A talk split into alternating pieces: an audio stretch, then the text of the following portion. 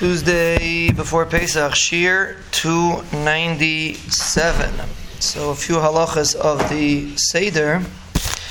Um, first of all, when a person says Shecheyanu by Kiddush, really you should have in mind the other mitzvahs halayla, because we don't make a Shecheyanu on Matzah. Why not? I want to make a Shecheyanu on Matzah, I want to make a Shecheyanu on Mar, I want to make a Shecheyanu on Meronika Bracha on Steeper Tasement Time is a question, but Shecheyanu we don't make also.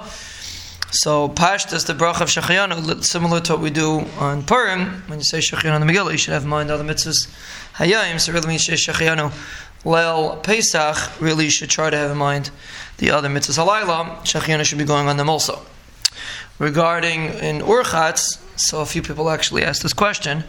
The halacha is when you wash your hands for Urchatz, even though you don't make a bracha, but you're not allowed to be Mafsik, because it has the same halachic status as a regular washing, just besides the bracha. So a person, a person shouldn't be mafsik between when he washes for urchatz and when he eats the karpas, because if we're assuming that there's a chiyuv of rechitza, chiyuv of netilas yadayim, so then we should um, we shouldn't be mafsik between the netila and the achila. Uh, regarding drinking wine, uh, some people wanted to know if you're allowed to drink wine during magid. So the halacha between the uh, first and second kos during magid, so the halacha is meikar adin, it's mutter to drink wine. The poskim say you should only do it b'makom tzarich. Mishna Berura says it's not l'chadchila, so it depends on the person's situation. We spoke about coffee uh, a few weeks, a week, a week or two ago, but wine is a little bit more chamer because wine is uh, might make a person shicker. So Mishna Berura says l'chadchila, a person shouldn't drink wine even a little bit in between the cases, but if a person needs to, it keeps him up, keeps him engaged.